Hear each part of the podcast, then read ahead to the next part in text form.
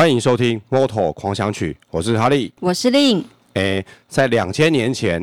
啊，两千年前，不是不是，在西元两千年的时候啊，哦，是是是，距今大概十五年前左右，嗯哼，台湾的公共电视台曾经播过一部很有名的连续剧，叫做《人间四月天》。哦，有啊，这部很红哎，哦，是吗？对啊，你有看过吗？我有看过，哦、我还记得那时候。呃，在收看这部戏剧的时候，常常就掉着眼泪啊！真的吗？对啊，哦哦哦，这么感人啊！有那个张幼仪啊，就是里面的主角哈，除了徐志摩，还有跟另外三个女人的故事嘛。是。那那时候呃，另外三个女人就是张幼仪，也就是徐志摩的原配夫人，是由刘若英。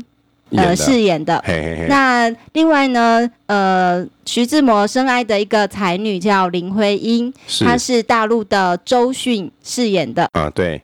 那另外一个呢，还有陆小曼。嗯哼。好，那她是台湾的演员伊能静所饰演的。是。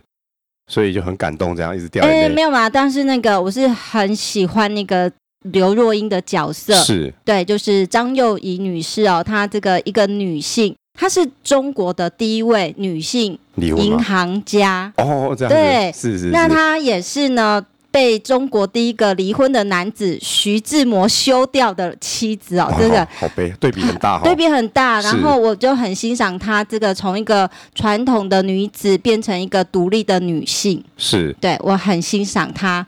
这部电视当时是很红嘛？非常红。哎，除了。除了还蛮好，还蛮好看以外，其实我觉得他的音乐都还不错。呃，音乐也不错。对，他的主题曲是叫做《飞的理由》嘛，是林忆莲唱的。哎，对。哦，他的片尾曲也很好听，是叫做《我多么羡慕你》。对。是一位台湾的歌手叫江美琪唱的。嗯哼。哎，都很好听。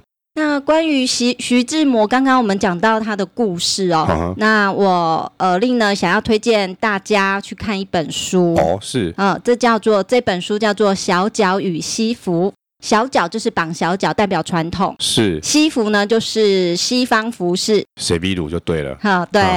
那这部书呢是由张幼仪的侄女。侄女，对，他的侄女为他写的一本书。哦，对，所以故事情节呢，跟《人间四月天》的故事情节其实参考蛮多这部书的，是是，对。哦、那另外呢，对于徐志摩啊，我想大家都不陌生，是，从国中到高中，我们都读过他的作品，对。对。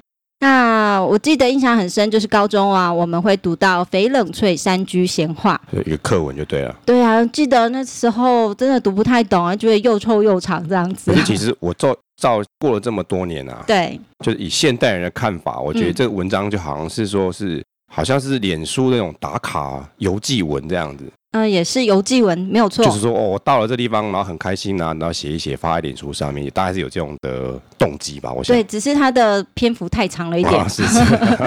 但是啊，说实说实在的啊，呃，徐志摩的篇幅啊，他的文散文篇幅总是很长嘛。是是。那主要是因为呢，他本身哦，就是情感是很丰富的。是啊，这个人间四月天演的蛮蛮多这样的东西哈、哦。对，这就是他个人独特的情丰富情感，融在融在这个文字当中。是。嗯。那除了这个散文之外，其实徐徐志摩很多诗集嘛。对。他有一个很著名的诗集叫做《翡冷翠的一夜》。哦，翡冷翠的一夜。对，那这个翡冷翠其实是一个意大利的地方啊。嗯。那你如果照意大利文翻到英来翻译的话，那中文就翻成翡冷翠这样子。嗯。可是如果照把它换成英文，再把它翻成中文的话，然后这个地方叫做佛罗伦斯这样子啊。哦，是这样，哦、所以它有两种中文翻译。对，就是可能因为。翡冷翠是因为有徐志摩关系，所以我们就我们就讲说翡冷翠啊。哦，难不成我们第六站的赛道呢是在翡冷翠这个地方吗？是的，没有错。扯了这么多这些徐志摩跟意大利的事情，其实还有翡冷翠。其实这一场比赛就在翡冷翠的附近比赛的。哦，翡冷翠除了有徐志摩留过他的足迹之外呢，我想。呃，大家应该不陌生哦，在历史课本曾经学过，翡冷翠是中世纪意大利文艺复兴的发源地，哎，嘿，是的，没错。嗯、好，所以我们先来快速了解一下翡冷翠或是佛罗伦斯这个地方。嗯，好，其实它这个是一个城市，它也是一个省份。嗯，好，它是在意大利的中部。然后中部的那个意大利中部有个区叫做托斯卡尼这个大区域哦，这很有名啊，哦、是有一部电影跟小说，它就是呃书名叫书名或是电影名称叫《托斯卡尼艳阳下》。那他大概是在讲什么样的故事啊？哦，他是在讲一个一位那个旧金山的女诗女教授，是也是女诗人呐、啊。是她呢就厌倦了自己平常的生活，嗯、然后她移居到这个托斯卡尼，她租了一栋房子，是好，然后他就在记录说他如何在这里生活，哦，呃，包括他去修缮这个他所他租还是买的房子了。哦对，在修缮过程中呢，居然处处发现古迹啊！哦，这样子啊？对啊，所以这个应该是一个、哦、呃很很一个古老的城市啊。是，就是第一,个大概是讲这样的故事，这样子。对对。好、哦，其实这个翡冷翠这个省省份啊，很有趣，它的大小啊，嗯，跟我们的台东县几乎是一模一样的。哦，台东县哦。对，翡冷翠这个省份的的面积啊，根据维基百科写的是。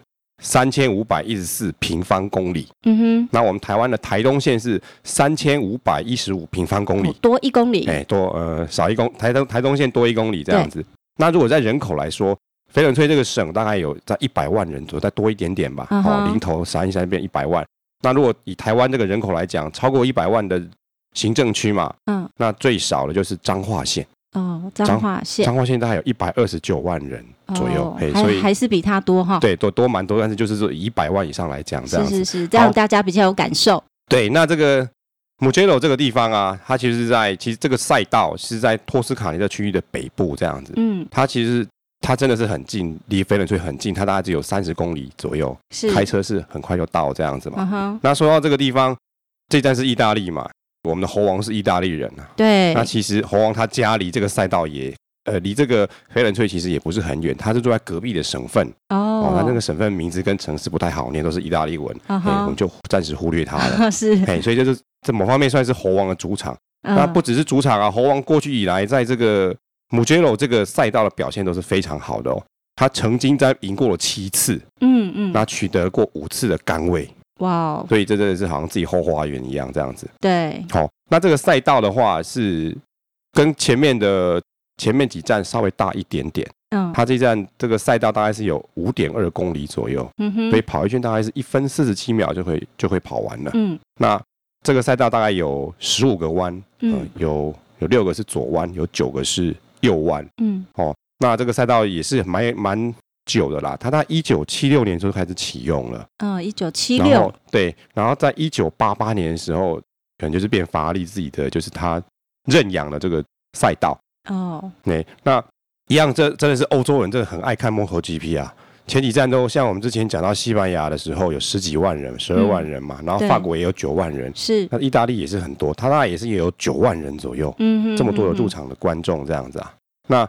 比赛之前，这个官方做很多做了一些造势活动，造势的活动。那他这个造势活动，我觉得也是让我收获很多啦。哦，怎么说呢？就是说，他造势活动其实就是游街这样子。游街，对。嗯、然后在这个就是翡冷翠这个地方有一个很有名的地方，叫做就一个扇形广场嘛。嗯、那其实都是意大利文嘛。那我们有时候中文翻成就是康波广场这样子。是。是那康波广场这个实际上是让这个地方好像就是在一个。也就是意大利这个文艺复兴时候很重要一个一个地方，叫什么？西恩纳这个地方嘛。西恩纳跟佛罗伦斯都被那个国际教科文组织啊列为，就是说这个世界上这些古迹最多的两个很重要的地方。哇，那一定是古色古香啊、哦。对，很有人文气息。而且这个广场啊，是可能是目前最大有保存下来中世纪的广场这样子。嗯嗯嗯。嘿，那它造势嘛，就是在意大利，对不对？对。然后。那意大利的车厂就是杜卡迪喽，对，他就是占尽了这些优势嘛，所以杜卡迪就就做了造势活动，他找了四台车，四位车手这样子，就是主场跟卫星车队的车手。那应该都是意大利选手吗？呃，其实有三位是意大利选手，那主场意大利主场的车队就是都是叫 Andrea 嘛，嗯，Andrea Dovizio 跟 Andrea Iannone 对不对？四号跟二十九号这两位主场都是意大利人，嗯，然后找两位卫星车队的，那其中一位叫做。Danilo Petrucci 这样子啊，嗯、他也是意大利人，九号的，嗯、不过他是卫星车队。那、嗯、还有一位就是我们之前提过那个，就是在南美比赛的时候有火烧车那位，叫做 Johnny Hernandez 这位哥伦比亚人，六十八号，他是他也是杜卡迪卫星车队的人，哦，所以他这个就在这个有名的这个扇形广场。然后车子从那边骑出来，在游街，骑得很慢呐、啊，嗯，嗯，就绕了一大圈，然后噱头十足。是，那仿佛呢，我们看这个 MotoGP 的造势活动哦，感觉像是参加了一场呃世界旅行哎。是啊，像 MotoGP 其实它的通常这一站，比如说第一站结束的最后转播的时候啊，它要稍微介绍第二下一站这样子嘛。嗯。然后它其实它的影片其实是很短的，它大概用大概二十到三十秒的时间，嗯，剪接了一段很短影片，介绍一下下一站这个城市周边的一些特色这样子。嗯哼。所以。他这一站就是剪得很漂亮，因为讲到就是有有翡冷翠这样的地方嘛，所以剪得很之后就是怎么教堂啊，嗯哼，还有譬如说像像这个刚刚我们讲说这个波扇形广场这边这一带，其实还有另外一些活动，也是竞赛的活动，就是他每两年一次会举办一次赛马，嗯，哦，这是这个意大利看起来真的很喜欢竞速哈，就是有点顺便的介绍城市的风光啦，对对，所以我们在做这个。摩托狂想曲好像真的在做世界旅游的一个介绍，就是根据这个赛道有什么有趣的东西，那可以去了解，那跟各位听众分享。我我自己也期期待有一天呢，也可以来到这个地方。就是之前那个人家说环游世界八十四天嘛，我们是、嗯，我们就是根据整个赛道就环游世界，其实也是不错的。是啊，嘿，那刚刚讲到这游街里面有一位就是意大利的选手，他是杜卡迪副厂，这位就是九号的。Danilo Petrucci 这样子啊，嗯，那其实他在记者会的时候，因为每站记者会都要找一个有关的人来嘛，对，所以他就被叫来开赛前记者会。嗯，看完其实觉得有点小小难过。怎么说？就是说很残酷啦。嗯，因为通常其实记者会真正关注的家人都是目前总积分排名的前前前三名，前或者前四名这样子啊。Uh-huh. 然后根据这个赛道相关的城市。或是国籍的时候会找一些人来，其实是有点插话的陪衬的。这位 Danilo Petrucci 嘛，他我觉得他 EQ 很高，嗯，然后我觉得他在这个赛前记者会，他赢得全场的尊敬。这样子，哦，怎么说？对，大概是这样子。就是通常这记者会都是这这些人都讲完了嘛，嗯，然后最后才轮到他讲这样子。然后他一开始就讲说，我就觉得很奇怪，怎么我今天要坐在这边这样子啊？对对对，然后大家就笑这样子，啊，是，然后就说。然后这是一点嘛，他们还有一点就是，好像可能在跟记者对答的时候啊，就有讲说提到上颁奖台这件事情嘛。嗯哼。然后可是因为这站是意大利，所以他也被点名说你是意大利人，你也要讲讲话，跟好像一个跟颁奖台有关系的事情啊。然后他的高 EQ，我觉得真的是很敬佩他。是。他说，因为他旁边坐五个人嘛。嗯。他说颁奖台在隔壁。旁边这五个人，这边叫颁奖台区，我这边不是颁奖台区这样子，然后大家就在那边笑这样子，是是是，所以就是说，虽然可能你在这个战绩上不是这么的理想，对，可是其实我觉得你一个车手，你还是很努力的在舞台上努力，其实也是很不容易，而且还要面对这些记者会，有时候遇到一些奇怪的问题，是是是，也是很多的。临场反应，所以我觉得这位车手以后要开始注意这样子。嗯、呃，的确是那个 EQ 蛮高的哈、哦。对对对，其实记者会这场意大利很多无聊的问题啊、嗯，那我就举一个例子好了。还有一个例子，然后就有一位记者就问说啊，你觉得这一站呢、啊？你觉得好像说你的对手，你觉得最强的是谁，或是最弱的是谁？他就很这样问，我觉得很没有水准、啊。嗯哼。然后这位他一讲完之后，这位。Daniel 他就他就讲说啊，最弱就是我这样子，你们不用，就是就是我，然后全场又在笑这样子啊。看看我在想说，我如果是他家人，我应该也会很不是滋味吧？好像上去有一点被人家稍微羞辱一下，可是。但是我相信他也赢得很多车迷的这个鼓励啦。是是，像我看了，我就会觉得我也会开始很尊敬这位车手。哦，对对对，我听到他这样介绍的话，以后我也会开始关注这位车手。对对，因为这个 MotoGP 的转播其实还蛮现实的啦，嗯，就是只有领先集团跟这些明星车手。那这么大的比赛，当然不只是这些人表演啦，就是。有一些其他人嘛，其实其他人其实也是有一些很有趣的事情，我们可以了解去认识这样子。对，好，好的。那么在第六站的意大利佛罗伦斯的比赛呢，不知道哈利是怎么评价的呢？这次我看完的比赛就是我的个人评价叫做帽子戏法，英文叫做 hat trick。hat trick。对，那这个帽子戏法啊，这是足球用语是吗？对，也就是说你。比赛当中，如果有一个人啊，嗯、他一场比赛踢进了三球，是这样就叫做帽子戏法。哦，嘿，这个在足球其实也不是很容易发生的啦。因为足球一场上半场四十五分钟，下半场四十五分钟踢进一球，有时候都不是很容易，还有一个人踢进三球，是，所以就是就是说，你可能一个人在这边有得三分，这样就叫帽子戏法。太神奇的意思吧？对，这个这边要先诚实的说，这个关键字不是我想出来，是我跟 MotoGP 官方借用的啦。啊，怎么说？哦，因为这次 Lorenzo 他独跑了三连胜，对，所以当中有一篇官方的文章就是写说，就是罗罗恩佐表演的所谓的帽子戏法，啊哈，嘿，所以就是借用这样的关键字，是，而且这他不但是三连胜，而且三连胜都是独跑，嗯，也就是他跟第一名拉了很大的距离，这样这一阵拉了更大。罗恩佐真的是我的英雄啊！是是是，非常精彩哦。好的，那目前的战绩如何呢？好，这一战的结果就是罗恩佐独跑嘛，对不对？九十九号罗恩佐独跑是。那他目前得分是二十五分。好，第二名是意大利人二十九号的 Iannone，杜卡迪二十九号。这场比赛得分二十分，也不错啦。就是说，因为赛前其实是在炒作很厉害嘛，赛前都在想说，杜卡迪啊，意大利人是希望猴王赢嘞，还是希望杜卡迪赢嘞？就记者会有问这种奇怪的问题，这样好两难哦。哎，对，那最后就是至少说，哎。第三名是猴王嘛，uh huh. 所以这是这一站意大利站有两个意大利人站上去了，那还不错啦。然后杜卡迪也有站上去，所以就取到还蛮有面子的。对对，不要说都没有，虽然第一名被这西班牙人拿走，但至少二三名还是留在意大利这样子。Uh huh, uh. 好，那第四名就是哎哦，不好意思，第三名呢，呃，他是十六分。哦，对，十六分。第四名是我们本田刚送，就是送原厂帮回来的第二第二场比赛，就是 Danny Pedrosa。二十六号普罗萨骑到第四名，对，十三分。那第五名是我们第五名跟第六名，今这一站是由雅马哈的副厂车队叫 Tech Three 雅马哈的车队的两位车手包办的。嗯、那第五名是英国人三十八号的 Brady Smith，得分十一分。嘿，那第六名是这个西班牙人，就是有一个弟弟变成八头这一位，哈，还有个 Paul Espargaro 四十四号，得分十分。好的，那我们接着请哈利跟大家报告一下呢，整体的赛事焦点。哦这场在意大利赛，在意大利的比赛啊，大概有八位车手退赛了。哇，怎么了？怎么了？就是有些有些是摔车，有些是车坏掉了。哦，真的太神奇了。然后之前在讲说，因为意大利这次炒作的很凶嘛，所以就是另外意大利车手也是被拿来炒作嘛，就是四号的 Andrea Dovizio 这样子啊。嗯，他退赛了。对，那因为之前他的其实前面的表现都很好，哦，他的。他的排位赛第一场跟第二场都第一名哦，哇然后第三场不错，第三名。那什么状况之下？嗯，自由练习赛啊，嗯，哎，就是前前前两场是第一名，然后第三场是第三名嘛。是排位赛第二名，就第一排第二个起跑，哎，都非常非常的棒啊。可是后来车坏掉了，这个太不可思议了吧？其实这个很常见的啦，哦、就是说。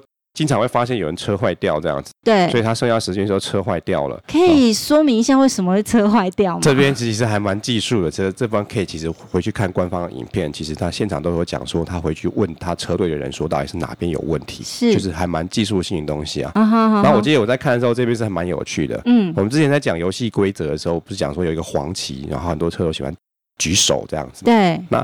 可是我发现好像举手好像有点就是类似说，哎，你可以就是让别人通过这样的意思啊。嗯，那刚好就是这个这个四号的 Dovizio，他就是车子坏掉的时候，他刚好那个地方就是要回去 pit 的地方嘛。嗯，所以他就把车速减慢，然后开始往外面靠嘛。嗯，然后就把手举起来，可能那意思是跟他后面说，你们就赶快超车这样的意思。然后他就骑回去站里面这样子。嗯哼。那摔车跟退赛其实不只是这个。Dovizio 啊，还有我们的马马克斯，他这一站他摔车了。什么？马克斯也摔车啦？嗯、他又摔车了，又摔车啦？对对，他大概是这样。其实我觉得这一站马克斯来，大家看这个这站比赛，他的这个状况有点是大意失荆州这样子的一个一个状况。嗯，对。那也就是说，他可能最近他对于他这台车子没办法驾驭的很好嘛。嗯嗯。所以他这个比赛真的是。他就是运气还不太好的这样子嘛，嗯，譬如说，我们我们先看他前面的状况好了，嗯，他的自由练习赛第一场第四名还可以嘛，哦，嗯，就是正常，因为他通常都前三名嘛，嗯，然后第二场第二名，对不对？嗯，可是他自由练习赛最重要第三场居然是第十一名，哎，嗯，那也就是说是去后段班嘛，是，那但通常像这些所谓的明星车手，他们进了后段班，我觉得那后面这些。后段班选手应该会哀哀叫，因为他他会觉得说他们来占了我们一个名额了，因为通常后段班要取两个名额进前段班再去排一次位嘛。是是。那其实我当时在看的时候，我也是这样想啊，我想说哇，只剩下一个名额应该更刺激这样子啊。对结果嘞，Mark Marquez 就是可能太自信了。是。他其实当下的时候，他在后段班的排位赛的时候，他他只有骑到第二名，还不是很稳哦。嗯。他就居然最后的一两分钟，他就在车库里面等这样子啊。你是说在哪一场比赛？就是在这个排位后段班的排位赛。排位赛当中，对对，因为他们就是后段班排，就是说你你你第十名以后要先去后段跑一次，嗯，然后前两名还可以去前段排，排出来还是最后正式比赛的那个顺序这样子。所以因为他的自由练习赛第三场他第十一名嘛，嗯、所以就进后段班。对，那后段班他以为他稳稳的会进前段班啊，嗯，然后就最后几分钟他居然留在 Peter 没有出来，而且他那时候他才第二名啊，嗯，就突然那位六十八号的 Iannone 不是，对不起，六十八号的 Hernandez 啊，他突然骑到最快了，所以把马克斯挤到后段班的第三名，对不对？哇，所以他就是他的他的主熟的前段班排位赛就不见飞了就，就飞了，然后就是。就是从后端端起跑，所以他是最他最后是第十三名起跑。哦，那这个我在看的时候，官方也是觉得很不可思议。这是他可能是他参加 MotoGP 比赛最糟糕的一场资格赛，虽然不是第一次，但是是最糟糕的一次。他从第十三名起跑，因为有时候是可能有意外，所以你可能放弃，所以可能顺序没有那么好。然后这次是因为他太大意了，是他如果他如果就是有盯着这些其他车手的这个。的那个时间在看的话，他随时应该准备要立刻要出来去把它超回来这样子。嗯哼。可是他看到的时候，我记得只剩下四十六秒了。哦。那所以大势已去了。所以他就被挤到第三名，他就大势已去了。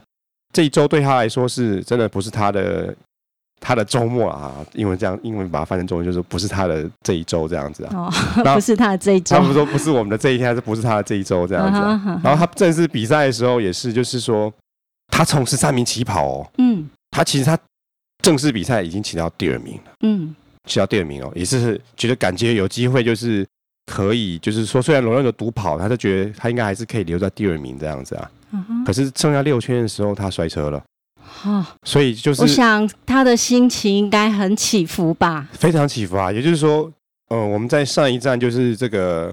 在法国在讲的时候，就是说，马克思感觉他今年会比较像一个正常的车手，嗯，不会这么的大起大落这么严重这样子。虽然，嗯、然后就是开始有有一些颁奖台以外的名次，或者说开始比较多的一些状况，就是某方面是一种好像是稳定的状态，以长时间来说是比较稳定的状态。嗯，所以这站有看到一个这样的现象，是啊，真的是运气也不好啦，排位赛没有进前段班，然后正式比赛又又摔车，然后又是零分。不过他毕竟很年轻啦，是是。如果第二年还是像第一年去年这个样子的话，我也蛮担心他未来的这个赛车生涯。就是说，还有什么好突破的呢？就是说，你一进来你就已经达到顶峰了，是是是，那你接下来那怎么混呢？啊？压力真的很大，搞不好以后 躁郁症这样子。所以有时候你输掉了，或者是出意外，也不见得是坏事。只要不要不要什么受伤，太严重的受伤，其实都是在赛车比赛上是很正常的一些事情，也是很好的磨练。对对对。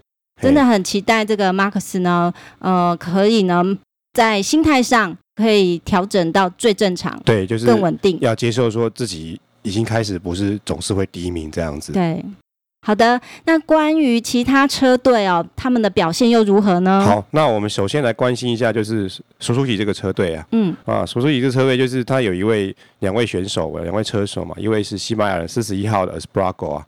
那上一站比赛有很严重的摔车，那这一站运气也不是很好啦。嗯，那就是可能摔车身上有点伤，可他身上有伤，但是他表现还不错。嗯，他前面的练习赛就是前两场分别是十七名跟第七名。嗯，关键的比赛是十四名嘛，所以就要进到后段班去排位。嗯，那排位的时候他有挤进前段班，而且在最后的排位赛他取到第五名。嗯哼，很不错的成绩，第二排起跑。是，嘿，可是他。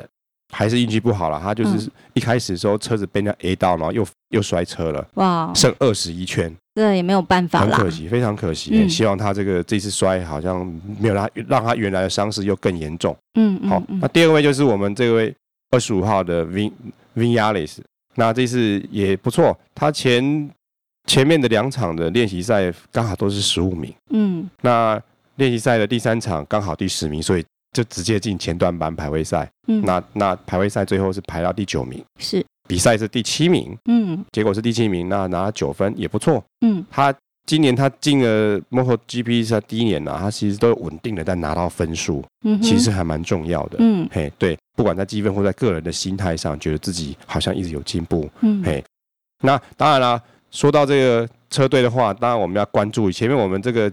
比赛的时候，这个杜卡迪这个车队占尽了版面嘛。嗯。可是大家其实都忘记了，MotoGP 还有另外一家原厂车队回来了。嗯。可是大家都把它忘记了。嗯。那我们就是在意大利站，我们来聊一下这个车队。哪一个车队呢？好，这个车队是叫 Aprilia，是也是意大利的这个制造商。是。这家制造商，这个摩托车的公司，大概在一九四五年成立的公司。天哪，好久哦！也是还蛮久了嘛，吼。一九四五哎，二四。其实之前有提过嘛，有些还有那种上上一个世纪，有没有？有一个有一个瑞典的，一九二几年。对对对，都是这个，也算是还算是中生代的啦。嗯，哎，中生代公司的摩托车公司。那这家、嗯、这家车队，我做一点功课，我就发现它其实在轻量级的，它比较擅长轻量级的比赛。嗯嗯比如说以前 MotoGP 还是一二五跟二五零的时候啊，嗯、它的表现是非常好的。嗯，那它可能整年就是好像现在的雅马哈或是本田这样，就是有很好的优势。嗯，那有很多优秀的车手在为他们效力。那譬如说在以前早期一二五的，就是 Moto3 以前的前身叫一二五一二五 CC 嘛，它其实出过一些我们很熟悉的冠军的车手。譬如说他在一九九年一九九七年的总冠军就是我们猴王拿到的，嗯、也就是猴王踏入。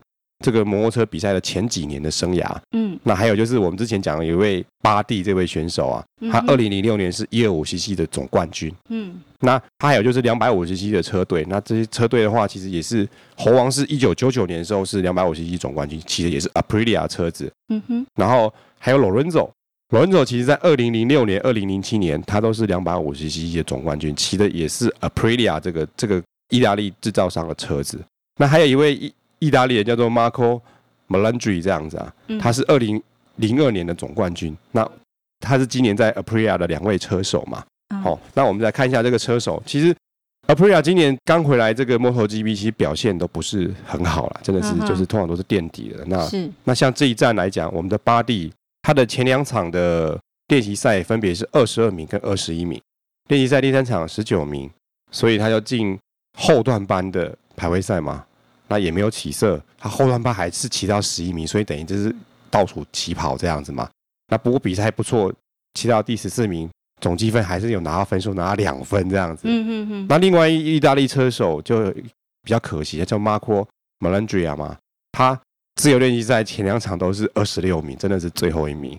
第三场关键的练习赛还是二十六名。是有待努力啦。对对对对，然后他的排位赛进后段班还是几乎是最后一名，嗯、哼然后比赛骑到第十八名，嗯、那是零分这样子。嗯嗯、那以这个整体来看，这个 Aprilia 今年回归 MotoGP 这个比赛啊，嗯、这个战绩其实真的是真的很不理想啦。以这两位车手来说，巴蒂嘛，我们来讲他这前六站的战绩好了。嗯、巴蒂的第一站退赛零分，第二站十五名，第三站十九名，第四站十五名。第五站十五名，然后这一站十四名，嗯，哎，不错，可是加一加还有积分，他拿，总积分还拿了五分嘛，嗯哼。可是这一位另外一位意大利车手，他三十三号这位车手，他就状况就没那么好了，嗯，他第一站二十一名，第二站退赛，然后第三站二十名，第四站十九名，然后第五跟这一站都是第十八名，所以其他其实没有分，起了六站都还是没有分数的。所以就是当然说还是需要继续努力啊，就是在车况的驾驭还有个人体能的发挥上面啊。可是因为真的是可能战绩不理想，那这个在转播的时候真的是很少看到他们。嘿，那是因为这次意大利是花这么多钱都还没有上镜头啊。呃，这这这是这很残酷的，非常残酷的。那真的是因为这是意大利站，我想到说意大利其实还有另外一个车厂跟车队，嗯、所以我们今天来提一下。那未来我们想也可以再多关注这些。这些选手跟车队，嗯，好的，那接下来我们来看看 Moto Two 的赛事哦。Moto Two 的部分呢、啊，就是有一位选手叫 Alex Marcus 嘛，他其实是 Marc Marquez 的弟弟这样子啊。然后他在去年二零一四年的时候，他是 Moto Three 的总冠军，所以他今年升上来。嗯、可是他今年目前的战绩也不是很理想这样子啊。嗯、很特别是，他赛前有一个很特别的新闻是，他也出了一本写真书了。哇哦，跟他哥哥一样。嗯，嘿，那这本书。跟他哥哥那本书一样，一家西班牙文的出版社出版的。嗯，那这本书大概在六月底的时候可以入手，这样子。嗯，所以以后我们也来专辟一集来聊一下 Alex Marcus 这个他这本新书的这个读书心得，这样子啊。是，他出这本新书是有，就是车队跟书商跟车手同时做新书发表会啊。嗯，然后当然了，哥哥啊，这一家人全部来了，阿公也来啦。哦，哎，全家人那边照相这样，所以是，所以这些记者就会把他哥哥 Marcus 叫来访问啊。所以马克思就表示，他他他觉得很开心啊，就说他弟弟就是有这么好的表现这样子嘛。然后他就说，去年拿到了总冠军，然后有很好的表现这样子啊。然后他就希望说，不会再被人家讲说他是马马克思我的弟弟，而且是要要讲，就是他不是依附他他的光环之下这样子，而是他就就是 Alex Marcus，不要被人家在讲的时候他是 Mark Marcus 弟弟这样子啊。的确，这个老二情节原来就是这样来的。对对对啊，所以说，哎，这个如果 Alex Marcus 有在收听我们节目的话，那我想跟他道歉一下，因为我们以前在介绍他这位车手的时候，我们总是说他是 Mark Marcus 的弟弟。是，哎，好，从从现在开始，我们就要直接说 Alex Marcus 七十三号的 Alex Marcus。好的，那 Alex Marcus 这一站的表现，还有另外 Alex 的状况，大概是这样子的，他的。自由练习赛的前两场是二十名跟十四名，第三场十七名，排位排到第十五名，最后骑的成绩是十二名。嗯，哦，还有积还不错，还是有积分有四分呐、啊。对。那另外一位 Alex Alex Ray，他的状况跟 Alex Marquez 很接近，他的排位赛前两场是二十二名跟八名。嗯。然后第三场的练习赛是八名，排位排到第九，那最后比赛结果是骑到十一。嗯哼，比他多一名，积分多了一分，是，也不错。那么 Moto Three 表现又如何呢？哦，那 Moto3 的部分，我们首先来关心我们的这位两位女性车手，是我们的 Anna 跟 Maria。那 Anna 跟 Maria 其实他们都有完成比赛，嗯，可是成绩不是理想。嗯，Anna 大概是二十五名，哇哦，那 Maria 是二十一名，对，都是没有分数的，所以这个还是要继续努力啊，看看这个下。接下来几场，甚至或者是下下半个赛季，是不是有比较明显的进步？这样子是。嘿，那还有一部分，我们在 Moto3 来做一些更正启示哈，就是我们之前在和 race 有讲那个撞车的事件嘛，是一个是撞人，一个是被撞，然后我把它讲反了。哦，嘿，对对对对，所以 然后有时候讲话讲太快了。对对对，这个也有听众反映，就是我们蛮多的口误这样子。对。那我在想说，其实这这也是我们做节目也希望某方面是可以传达的一一。让听众了解的部分，就是说，我们看 MotoGP 是在看到别人的进步与成长。那我们节目虽然有犯错，但是听众也会发现我们也有进步，也有成长这样子。是，嘿，所以这个撞车事件是这样，撞人的是九十八号的车手，被撞的是五十八号的车手。嗯，哦，大那我们大概是做一个这样口误上的更正。好，那在 Moto3 上面有没有什么其他关注的车手？好，那之前我们关注的其他 Moto3 的车手就是这个。Fenati 跟这个 Fabio 这样子，嗯，好、哦，那 Fenati 他上一站他拿到冠军嘛，那这次还不错，骑到第二名。那前面的这些呃练习赛跟排位赛都有很不错的表现，非常稳定。嗯、Fabio 的话，这一站就状况就没那么好了。嗯、那他就前两场的练习赛分别是二十二名跟十四名。嗯哼，那他的。关键的第三场练习赛，哎，他骑到第一名，嗯，可是他排位又不太顺利，排位骑到第十三名，嗯哼，呃，所以是第五排起跑这样子。可是他比赛他没有比赛完，他剩下十一圈退赛了，哦、很可惜，退赛了，对，非常可惜。那。很年轻，才十五岁嘛，而且是第一年进 MotoGP 的最初阶的比赛哦，继续努力。接下来还有十，可能还有十几年的机会让他在这边磨练，所以、这个、还是大有可为的。对，没有骑完没有关系，以后还是有很多机会可以骑完比赛的。这样，所以我们希望 Fabio 可以继续的，也是不许他自己继续的好好的加油。好的，那最后呢，我们来看一下 MotoGP 今年总积分的排名。好，目前这个哦，今年这个猴王真的是。一路领先到第六场，所以他现在还是保持第一名的总积分第一名的状态，一百一十八分。那罗伦佐因为已经连赢三场了嘛，就是三赌跑帽子戏法嘛，对不对？对。他分数已经拉近了。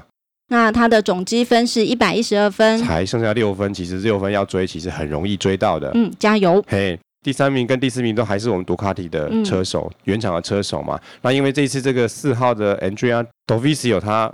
他车子坏掉了，哦、所以他总积分没有进步，还是八十三分嘛，哦、跟上一站是一样。可是因为他之前都有上颁奖台，嗯、所以他的累积分数累积的够，还没有被人家超过。是，嘿，那第四名是他另外一位队友，就是 Iannone，八十一分。嘿，那第五名就是我们的 Mark Marcus，六十九分。那这个。在看 MotoGP 的时候，其实我觉得还有很特别的收获，就是说，不管官方的照片或是影片啊，官方会下一些标这样子。嗯，那我觉得也有些说，譬如说我们这一集的这个赛品的关键字是跟官方借来叫帽子戏法。嗯、官方讲这个 Marcus 这个这一站的表现，他有拍了一个特别的影片嘛，然后他这个标题下的也不错啦。嗯，那翻成中文话就是说，Mark Marcus 的梦夜周末这样子。哦，就是说他这一这一站不是很顺利，真的是糟糕的。对，就是说他的。排位赛就大意失荆州，嗯，然后比赛又有摔车，没有取到任何的积分。嗯哼，嘿，MotoGP 现在第六站了嘛，这站是还是很非常的精彩。虽然罗伦多独跑，可是其实我们可以看到猴王他他其实排位不是排得很前面，他排在第八位这样子嘛。嗯。可是他最后还是骑进了前三名，从第八名追到了第三名这样子。嗯。那他线上的转播也是内容也是很丰富，尤其是像在意大利造势，让我们学到很多跟意大利啊、托斯卡尼啊、翡冷翠啊这些相关的讯息啊。是啊。不过看到这站之后，我就觉得说，其实。官方的转播其实是很多商业上的考量的嘛，所以有时候看起来很现实，有时候很残酷啦。嗯，就是说你只是领先车队，就是镜头绝大部分的时间都在领先车队上面。对，还有就是关注的焦点都是这些明星车手这样子。那我觉得，身为一个观众，其实也要感谢这些所谓明星或是非明星车手，因为有这么多的车手在那边骑，我们才有这么精彩的比赛可以看这样子。对，所以我们也是要关注一下没有成绩这么领先的这些选手嘛。哎，所以这是这次我看完意大利转播的一个很主要的心得。那是希望以后我们开始，我也开始渐渐关注一些其他的车手。好的。哎，那另外一部分是，其实 MotoGP 官方的很多有各式各样的影片嘛。那还有一个影片有有一些影片叫做 ATF。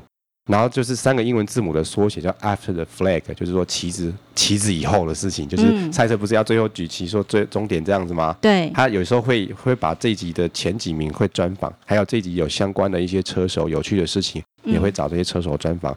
那这样的官方的影片其实是蛮有趣的，那我也学了蛮多东西。那接下来的未来的第七站开始，我也会开始介绍我观看 MotoGP ATF 相关的影片得到的一些收获。哦，好，今天这个很精彩的 MotoGP 的第六站的这个赛事的这个讨论，我们大概就先聊到这边。